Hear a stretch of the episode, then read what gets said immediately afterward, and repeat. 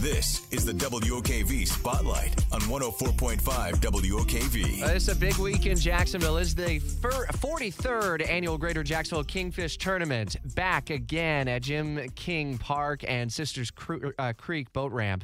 And already we see a big registration effort underway. In fact, we had a chance to visit with Mel Hammock, who is the uh, uh, tournament chairman for this year. He was with us last week on our new 9 a.m. expanded news feed. And he began volunteering years ago for one specific reason. It was the visuals of seeing those junior anglers and what fishing is like for those young kids who are growing up in Northeast Florida. It's just unbelievable to see those kids come out on that on that weigh-in tent and bring those little fish in. Some of them can hardly even carry them.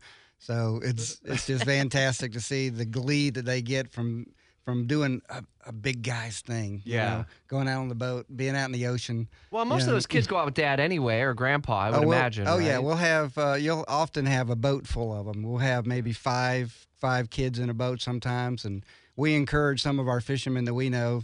Hey, just don't bring your kids. Grab the neighbor's kid and bring them in too. So, because we've got a great prize structure for them, uh, we'll give away like 25 great prizes. Top prize is a little 14 foot skiff, Ohana skiff with a 25 Yamaha on it Yeah. uh, trailer, everything good to go.